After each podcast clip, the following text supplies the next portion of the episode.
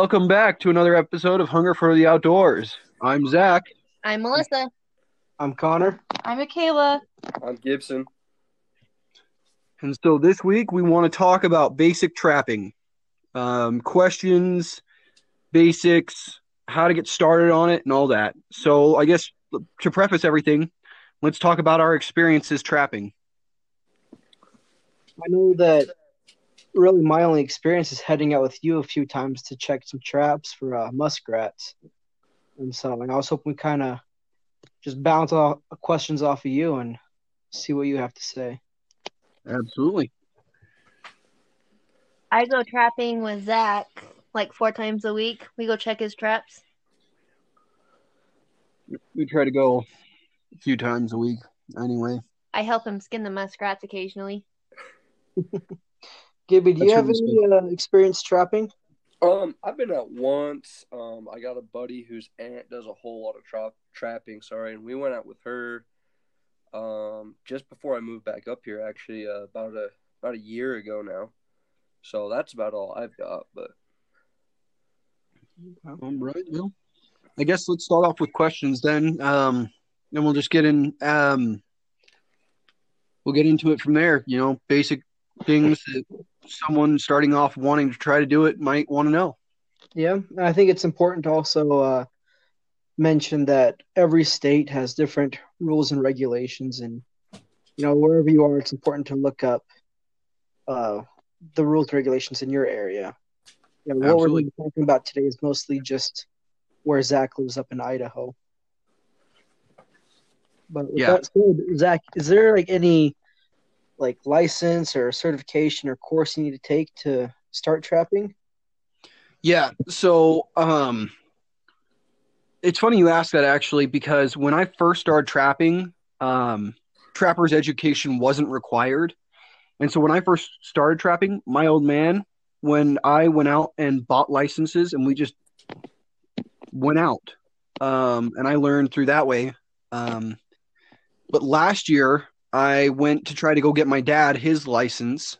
Um, and he hadn't had a license in so long and they've changed the rules since then so now you are required to have that trappers ed course and go through the safety and the informational course that he can't get his anymore but because i was grandfathered in i no longer had to do that and so i still haven't taken one though it is a good thing to take now is that is that a nationwide thing or a state thing? That for us that's just a statewide requirement um, there's also a separate class that they now have in idaho they've had for a few years it's required to trap wolves if you're going to do that Yeah, I think that's another good question. What are all of the animals that you can trap? That's a really good question. Um, I guess I'm going to go off the most popular. You can trap almost any animal except for big game that's hunted. Um, legally, that's not allowed.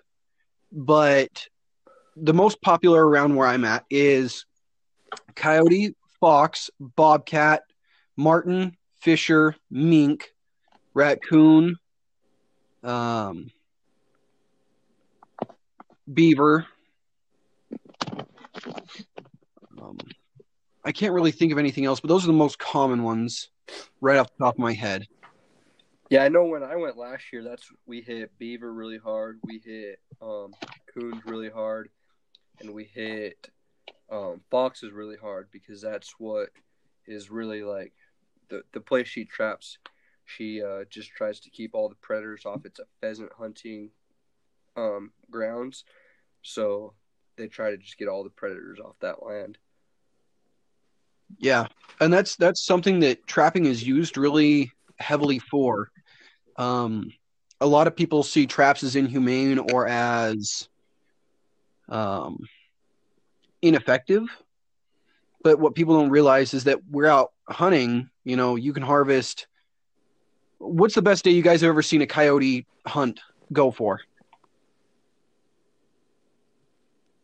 As Wait, in, what do you like mean? how much it. Yeah, how many it- coyotes were harvested in one day? Oh, I don't know. I've seen up to two or three total for a whole day, but Yeah. And so trapping allows you to do that while you're not there. The most I've ever heard of being pulled in in one day was probably between 15 and 25. Oh wow. And so trapping is a much more effective method of um, maintaining um, predator populations. Okay. And when you say like 15 to 20 taking a day, is that hunting them or just trapping them? That's trapping them only. There was no hunting involved that day. Okay. Sounds like a pretty good haul. that was an incredibly good haul. It's very uncommon to have something like that. Most guys I know will pull in two to five a week, depending on how many sets they have out. Okay. So where where can they go to get these certifications and get these courses done? Um, anywhere that you're going to go to look for a hunting license or a, a hunting course, the same place will provide your trapping license or your trapping courses. And uh, they'll get you the basic knowledge of what you need and all that kind of stuff um, to be able to start trapping on your own. Okay. So for me, I just go to the Utah DWR website and look it up there. Yeah. And for us, we're looking at Idaho Fish and Game's website. Okay. so now is that just an online course you have to take, or you can do it online in person, and then it's followed up with, like, for example, when you go and get your hunter safety, you have your online course and then a shooting portion. Is it like same kind of deal, or is it just an online course or an in person course? See, and that's the thing is I'm not 100% sure. I think it is only an uh, in-person course where they do a field day right then and there on the spot. It's not a multiple day thing. It's just a usually a one day thing. Oh, okay. So once they get their certifications done, what kind of equipment are we looking at getting? So it depends on what kind of area you're in. That's the first thing you need to know. What animals are you going to be trapping? For me, where I'm at, I honestly haven't done a lot of coyote trapping and almost no fox trapping. I think I've set up a trap one time for fox. Um, and so I'm primarily targeting um, mink, muskrat, raccoon, beaver. Those are the the five that I really hit pretty heavily. And then every once in a while, if I'm trapping an area or hunting an area that I know there's coyotes frequently, I'll set a trap out there. I do have a question. Okay. Um, is there a certain amount of traps you can have out at one time? That's a wonderful question, and that varies from state to state. Um, for example, I know in Canada you're allowed a certain amount of land you're allowed to trap, but here in Idaho, there's not a limit. Um, I know in a lot of the northwest states or the northeast states, um, like Maine and Maryland and places like that, they have limits to you can have this kind of trap above land and only this kind of trap below water and you can only you have to check the trap this many times per week um, or if you have it under ice you don't have to check it but once a year Okay. So that kind of goes into like my next question. I was thinking, you know, is there like areas that are restricted to trapping? Like, you know, I live in this within city limits. Can I put a trap in my backyard for something? yes you can um, the restrictions are you can't do it on private ground unless asked and you have to check your local regulations so for us here in idaho we're really lucky we don't have the above ground restrictions the way that most places do i can set any trap above ground that i would like um, that doesn't necessarily mean it'll be effective for me but i know a lot of places that if you're trying to set a death uh, style trap you can only set it three quarters of the way in the water or all the way submerged. But in around where I'm at, it's not uncommon to hear a guy set out anywhere from 100 to 1500 traps a year. So, say that you know, we're just base with like muskrats, beavers, raccoons. I think those are pretty universally trapped. What uh, what kind of traps are we looking to get? And where can we get them? So the traps that we're looking at, the hardware and equipment that we're looking at is very, very basic for the beginner. If you're just wanting to start, and the easiest animal in my book to trap is going to be either raccoon or muskrat.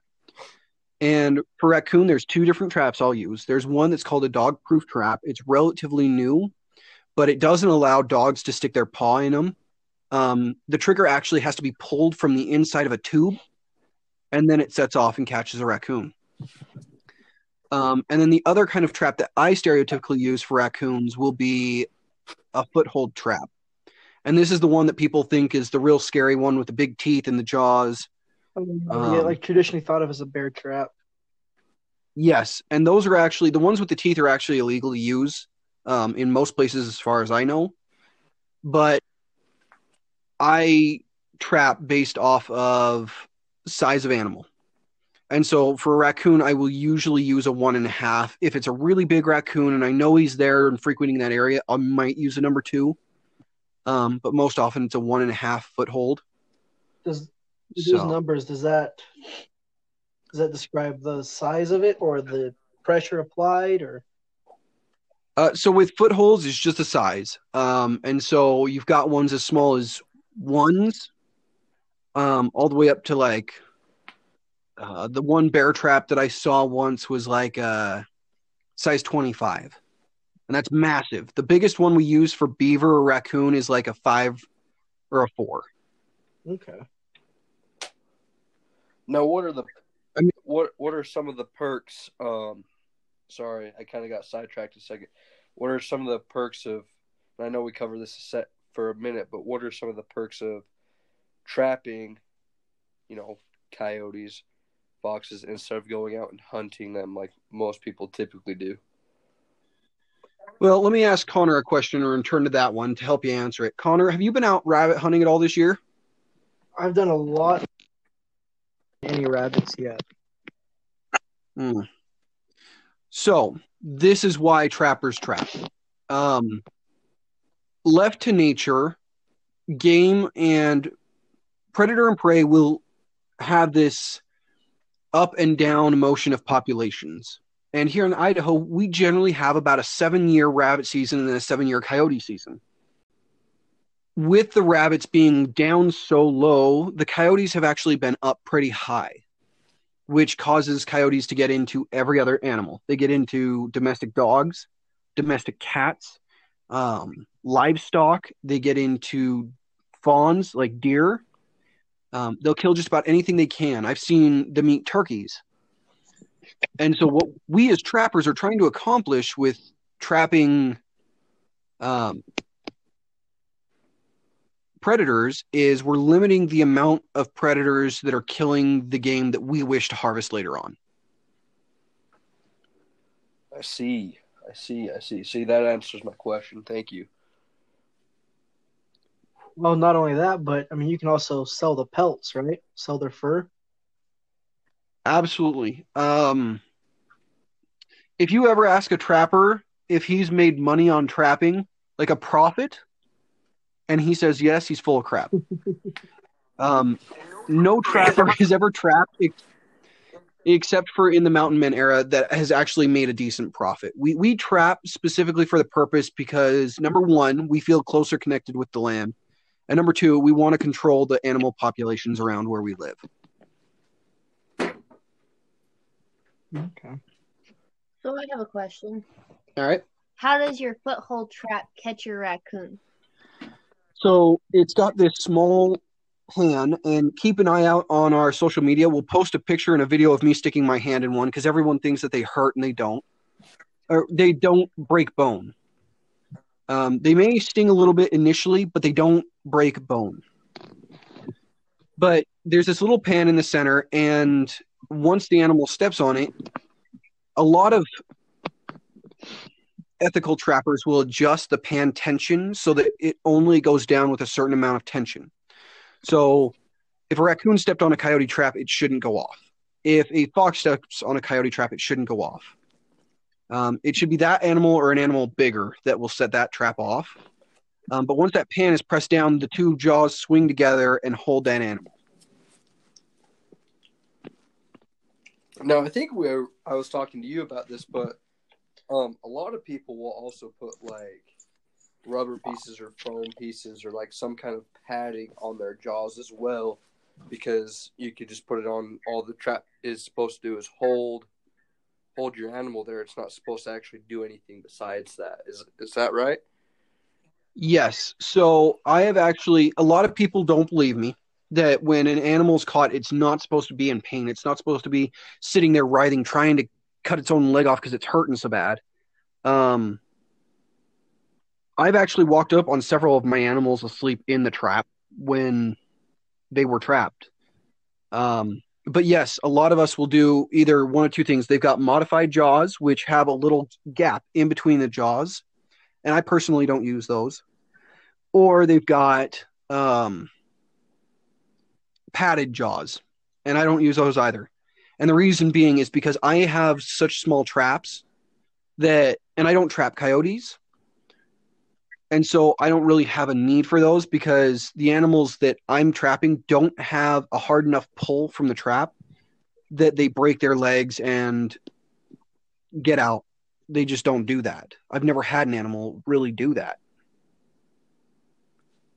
See that that's really interesting. I I've grown up thinking that you know that it's supposed to break them, make them so they can't move, and that kind of thing. And it, the trap was supposed to kill them. Then you just go and harvest the body and uh, reset the trap. See, and don't get me wrong, there are those traps. Those are what we call conibears. And right now we've been focusing on uh, footholds, but for muskrat or for mink, I use what's called a conibear trap, and those are death traps. And we'll post a picture of one of those set on our social media as well. Um, but they come in a few different sizes, but the most common ones are 110s, 220s, and 330s. And what that number is referring to is the pounds per square inch. Um, and a lot of people think, well, those death grip traps just strangle them to death. Um, and that's not true. What I've had happen is my conibear trap will catch, I've had him catch a muskrat before, and it'll snap behind the head. And I had a trap set, and I walked away to go grab a stake so that I could stake it down. And this is pretty poor practice, and I shouldn't have done it, but I was young and still learning. Anyway, I turned around to go grab the stake, cut it, got it back within a minute, and there's a muskrat dead in my trap. And I didn't even hear. I was shocked. Um, and so that was one that I was able to harvest in a matter of minutes. That is insane. So, if mostly like the foothold traps, if they just sit there and hold them and don't kill them, uh, I'm assuming you just walk up and shoot it. I know that you have uh, specialized trapping bullets that you carry. Do you want to tell us about that? Yeah. So oftentimes, depending on the size of animal, um, I like to carry a 22. You know, a lot of guys will say a 17 HMR or a 17 air rifle, a 17 caliber air rifle will work, and they will. Um, but I personally prefer to use a 22. I this year bought a 22 pistol, the Wrangler from Ruger, um, just so I could walk up on an animal, and if it's in my trap, I can dispatch it quickly, humanely, and without any kind of drama. You know, and I've watched a lot of guys that'll whack them on the head, and yeah, you know, if you hit it right, it's absolutely humane. Um, but for me, I just have a more effective means for me. A bullet in the back of the head to me just seems quicker and easier. And then, if somebody does want to sell that pelt, how would they go about doing that? So, after you've gotten it all fleshed out and stretched, um, there's a couple of ways to sell it. They have local fur auctions where most likely you're at, and you'd need to look on your local um, trappers association. Like there's an Idaho Trapping Association. There's a Utah Trapping Association. They'll know where the local buys are going to be, but they also have companies like NAFA.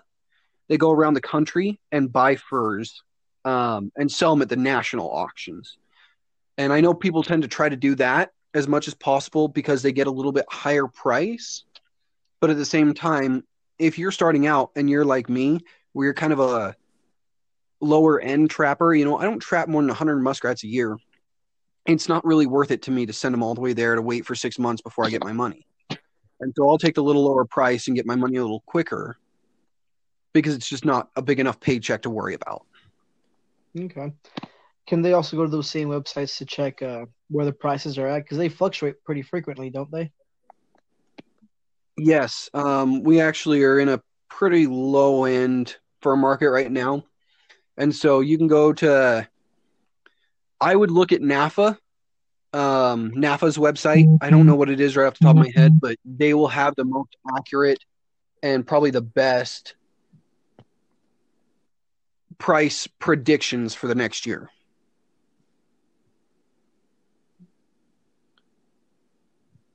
What uh, what do you like most about trapping? Like, why do you do it? Um, why do I trap? There are very few things in this life that I was naturally talented at. Um, one thing that I have always been naturally talented at was fishing, and that's why I have such a great passion for it. Um, but the other thing that I always had a natural talent for, and it was just something that came naturally to me, was trapping. Um, I could look at a stream and say a muskrat is going to go here here, and he won't go there. And I could set two traps, and nine times out of ten, I'd have a muskrat in one of those two traps almost every time. And so, for me to have that satisfaction of going into the creature's environment, knowing where he is going to step, telling him that he is going to step right there, and then still having him step there was just a unique experience connecting me to the the nature, the outdoors. Um, that's what give that's what gave me the hunger for the outdoors. Um, also, I do it because my old man did it, and I carry on the lineage. It's a dying thing, um, but it's something that I really have learned to appreciate every animal in my habitat for that very reason. You know, people a lot of times you ask them what lives around there, what kind of animals live around there, and they can tell you one or two. And for me, where I live at, I can tell you almost every single animal I know of that lives around here because I've grown that appreciation for them. So one one thing that like has interested me in trapping, and it's one of the same things that's that gets me going for fishing, gets me going for hunting, is just that knowledge of hey, I can go and set this trap, and if I'm in a pinch, like that animal has me, I can feed myself, I can feed my family if I need to. It's just one of those things where, you know, you you never know where you're going to find yourself in 5, 10, 15 years.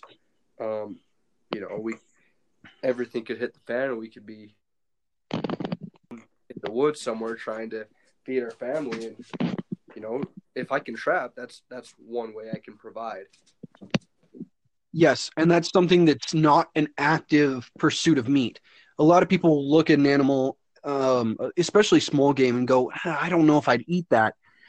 And I can tell you, I've tried almost every single animal I've ever trapped. The two animals I can think of that I haven't tried just because I can't get past the smell is mink and ra- or skunk. Mink and skunk. I just, I've tried a lot of animals, and that one's one that I just can't quite get to yet. Um, I'm sure I will one day, but not yet. But I've tried raccoon, I've tried muskrat, I've tried beaver, and I know that I could cook them if I needed to to provide meat. Um, so it is a renewable resource of food as well. Sorry, the dog's going crazy over here. So in your area, Zach, you have to check your traps. What was it? Every three days or something like that? Is that right? Yes, every 72 hours, your cha- your traps have to be checked. Okay. How do you how do you fit that into your schedule? Because I know you got you know a handful of traps spread out. Um, for me, I uh, one of my favorite times to check them is at night, um, or while I'm out hunting. after work, so I work a night shift, and so I usually get off at about 10, 11 o'clock ish. Um, and if I can, I'll go check my traps then. Otherwise, I'll go check my traps while I'm out hunting or while I'm out fishing. Um, but I've got to have that time every 72 hours. I make time at least for a few hours to go out and try to find and make sure that there's nothing in my traps sitting there. And how do you how do you find areas to trap? Oh, that's a tough one. So when I first started off trap trapping, um, my dad showed me a little corner section of the river um, that we trapped together, and since then I've learned more about the animals that I trap and have looked for habitat habitat where they live. Um, for example, Connor, when we had you up here to go duck hunting this year, there was a canal that you and I drove past that I looked over, and you probably noticed it only because there was ducks, but I noticed it because I looked over and there's muskrats sitting there, and I thought to myself, you know, that would be an effective place to try to set some traps. Um, and so I look for places where they'll be and where they're most likely to live. Okay. And you know, of course that comes same way we do hunting and fishing is just through scouting, right? Putting in that work, driving around, Essentially. keeping your eyes open.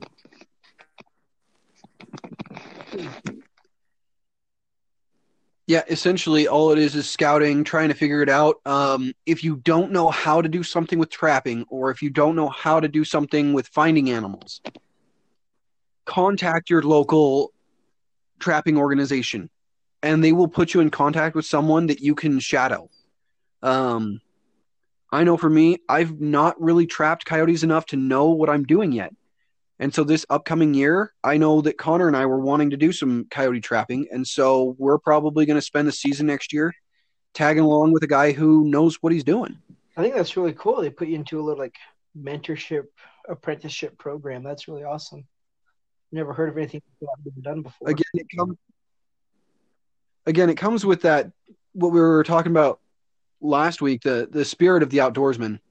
We don't want people to come in and get burned out and not succeed. We want to take them under our wing and say, hey, you know, here is a way to succeed. Here Let's is never do it right out. this method I found. I've got a question. We'll Um, go for it, Gib. So, I'm assuming that you're probably trapping public land just from how you've talked about it.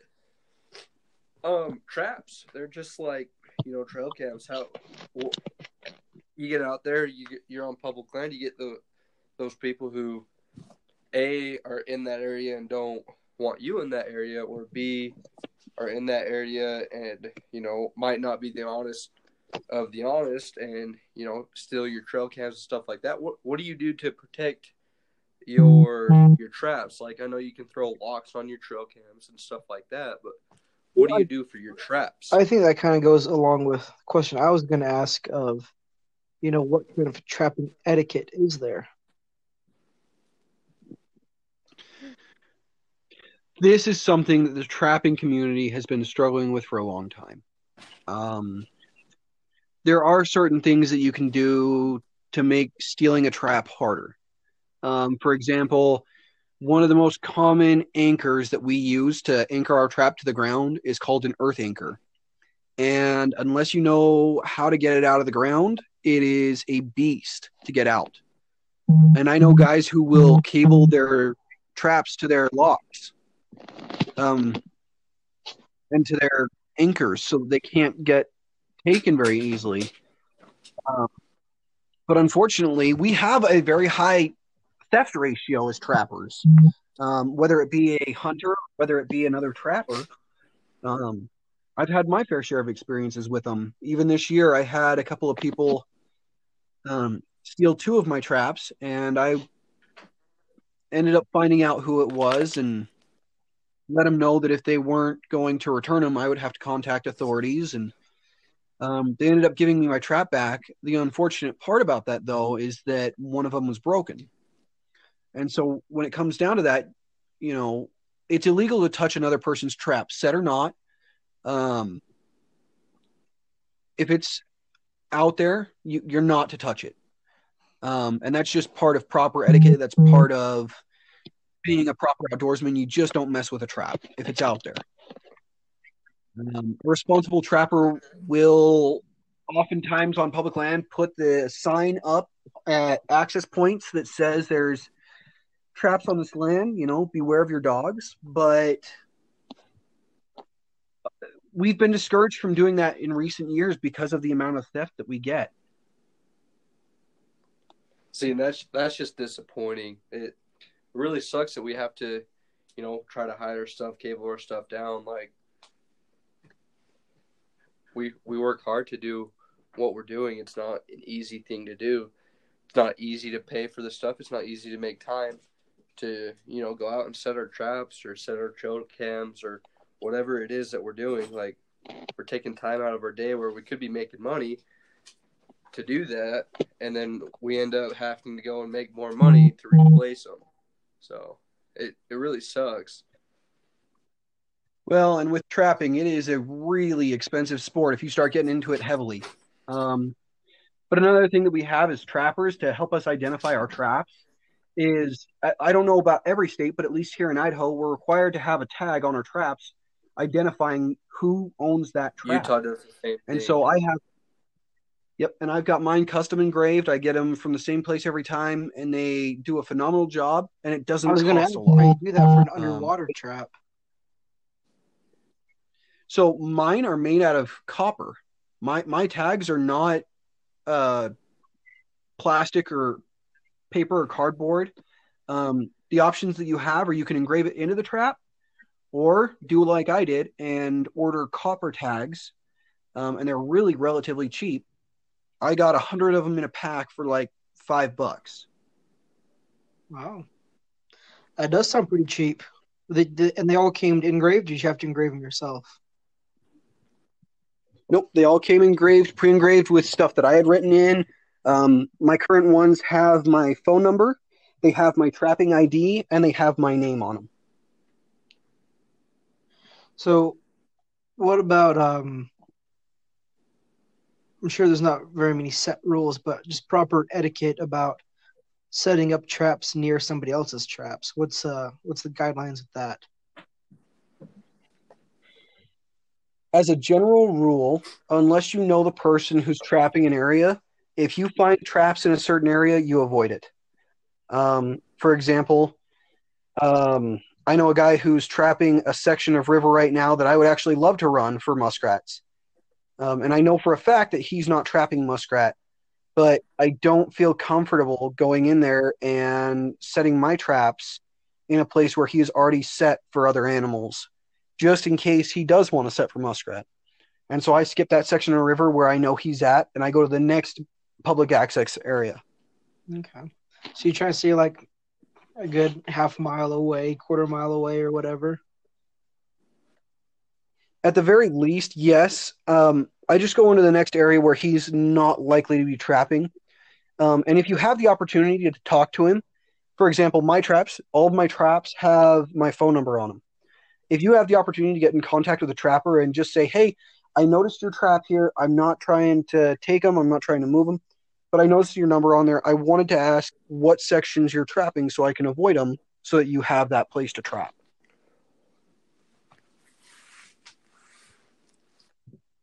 and that comes along with knowing the the animals that you're trapping what's their travel area for example a mink a male mink will travel up to 10 miles a day and so if you know that someone's trapping for mink in a specific area you know it would be unsportsmanlike to come back and set a trap 100 yards downstream from him for that same mink you know go a couple miles down and see if you can get him but don't sit up close to him. Okay. So after you catch your muskrat or your raccoon, how long do you have until you have to uh, skin it? That's a good question. So a lot of animals will get what's called green belly, um, and it makes their hide invaluable. It, it uh, ruins their hide. And so, if you're gonna do that, you want to unless they're frozen, you want to skin them within 48 hours at the very most. I was gonna say I've I've heard of people um you know, freezing their animals, getting it, and if they don't have the time right then to um, skin it, they just throw it in the freezer and then they'll thaw it completely out and then go through the due process of doing it. Now, is that Yeah. is skinning it something that you would recommend learning how to do do it yourself? Absolutely. In except for in one circumstance, the only circumstance I would not recommend that in is coyotes. And with coyotes, I would keep them whole. I would cut off their front arms at the elbow and hang them and wait for whoever's you're going to sell them to to sell them to them directly like that because a lot of guys will prefer to skin their animals on their own. So now, do you sell your if you when you were to start um, trapping coyotes, would you sell your coyotes back to um, DWR and get that fifty dollars or whatever the price is? I know in Utah it's fifty bucks, um, or would you sell it to a private seller or a private buyer? I'm sorry, and get a little bit. Uh, depending on fur price. Okay, Um, like last year, for example, coyote fur were running about sixty bucks a head. So in that case, you know, Idaho, if they're running the same thing, fifty dollars for every coyote, then no, I would wait to sell it to a private buyer who will buy them for sixty dollars a head. Um, if it's a bad coyote with mange and it's nasty, then yeah, I'm going to turn it to DWR for the purpose of no one's going to give you any money for a mangy hide. yeah.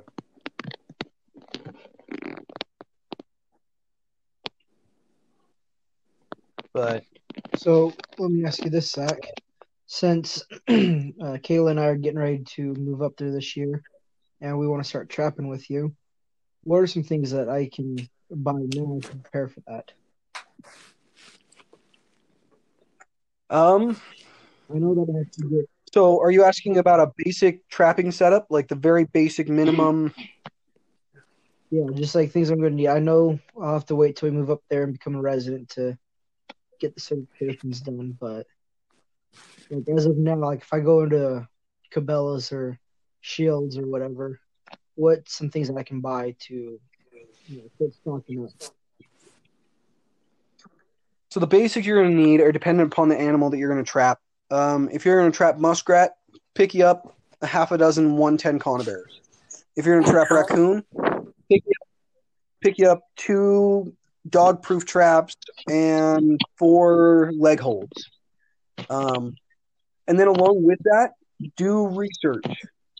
And I wouldn't buy any books anymore. I, I used to buy a lot of trapping books. I really did. Um, I probably have six or eight or ten of them at my house now um, that I don't read anymore, just because they're not they're not what I look at for a valuable resource anymore. Look online, find out what the animal that you're trapping is attracted to, and then I would make my own lures. That's what I love to do. I I enjoy doing it. Um, you're gonna need wire. You're gonna need um, a pair of pliers and that's all you need to start. Things that are nice to have would be a pair of trap setters for those who are not as strong to set conibear traps. Um, also, a pair of hip waders, um, potentially a boat if you want to trap marshy areas, um, things like that. Now you can also um, trap under another person. Like, for example, when Connor and um, Kayla move up to your house, they can trap under your name, correct? so not under my name, but they can go along with me. And so as long as they're my traps and they have my tags on them, they're more than welcome to go check them for me, to go skin them for me, to make the money off of it. That's not what's really important. What's important is if you're setting out your own traps and you're alone, you got to have a, a license. If you're going out with someone and you're being mentored, then you shouldn't need a license as long as your traps aren't out there. You mentioned uh, using some bait. What do you What do you use for bait? People are going to laugh at me. Um, but for muskrat? honestly, For muskrat, I use toothpaste, dude. Anything minty. Muskrats love mint, and I don't know why, but I will throw out a half of an apple with some mint on it, and it drives them nuts. Um, for raccoons, I love stinky fish. If I can get a hold of an old rotting fish, it will catch every raccoon I can find, just about. Um, and for beaver, I like castor sets or blind sets, um, which means you take the castor out of an old beaver, and they're very, very territorial. And so if you set up the castor in a different area and put it on a little stick, it will draw other beaver to that area saying, Hey, who's in my area? You need to get out. And they'll step on a trap when they're investigating. What's a castor? so a castor is kind of it's it's a gland that beaver use for marking their territory. Um, if you're ever along a along a river and you see a beaver house nearby and you see that little pile of mud, go over and take a whiff. It's not the worst smell ever. I'm going to tell you right now, it's not the greatest smell ever. Um, but you take a whiff of that and you'll understand instantly why beaver can use that as a as a scent marker um, and that it's very very unique to each beaver but it's also very very strong and so any beaver around is going to tell exactly what that is Okay. Now there's no kinda sound season like a, a guy's bo. Everybody's got a different one. yeah yeah. Now, there, there's no season on trapping, right? This is something you can do year round. on certain animals yes on others no um, for example around here raccoons i believe um, fox and some other animals you can trap year round but there is a season on a lot of them and it goes from like november to april. And so it's a really weird season but yeah there is a season on a lot of the animals like muskrat raccoon or ra- muskrat beaver coyotes bobcats. Do you know why that is? Is it just uh, population control, or? Um, the reason there's a season on them is because if you're going to trap them, the the government and the the fishing game don't want you trapping just to kill the animal. Um, they would like to see the pelts go to be used, and the time that the pelts are good is in when it gets cold. Um, when it gets cold, Connor, do you put on the coat? yeah?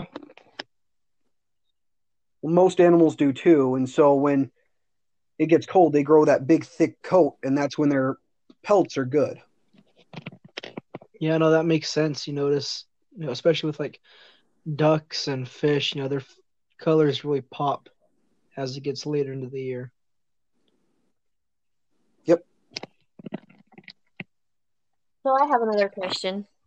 So trapping with Zach, after he skins the animals, he puts them on this little metal tool thing. I didn't know what it was for. So can you And so what those were is they're called stretchers. Um, anymore, fur prices are incredibly competitive, and you want your fur to be as big and as beautiful as possible without ruining it.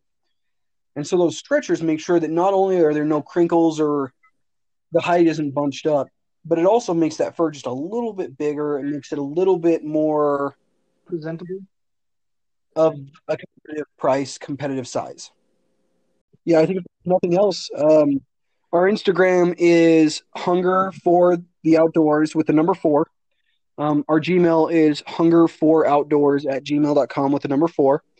Um, and our Facebook is hunger for the outdoors with the number four. If you guys ever have any questions, if you guys have any thoughts, if you guys want to share pictures of your trapping, always hit us up. We love questions. We love our listeners. We want to cater to you guys. Yeah, and hey guys, don't be afraid to you know ask us for ideas for other episodes too. You know, we're always looking for more material, more questions to answer. You know, we just we started this for the listeners to help you guys in your journey. You know, we've all been there. We all started out on our own or with a little help, and we know how tough it can be. You know, we just want to help you guys have the best experience you can, and that comes first of all with you guys you know, giving us questions or topic ideas.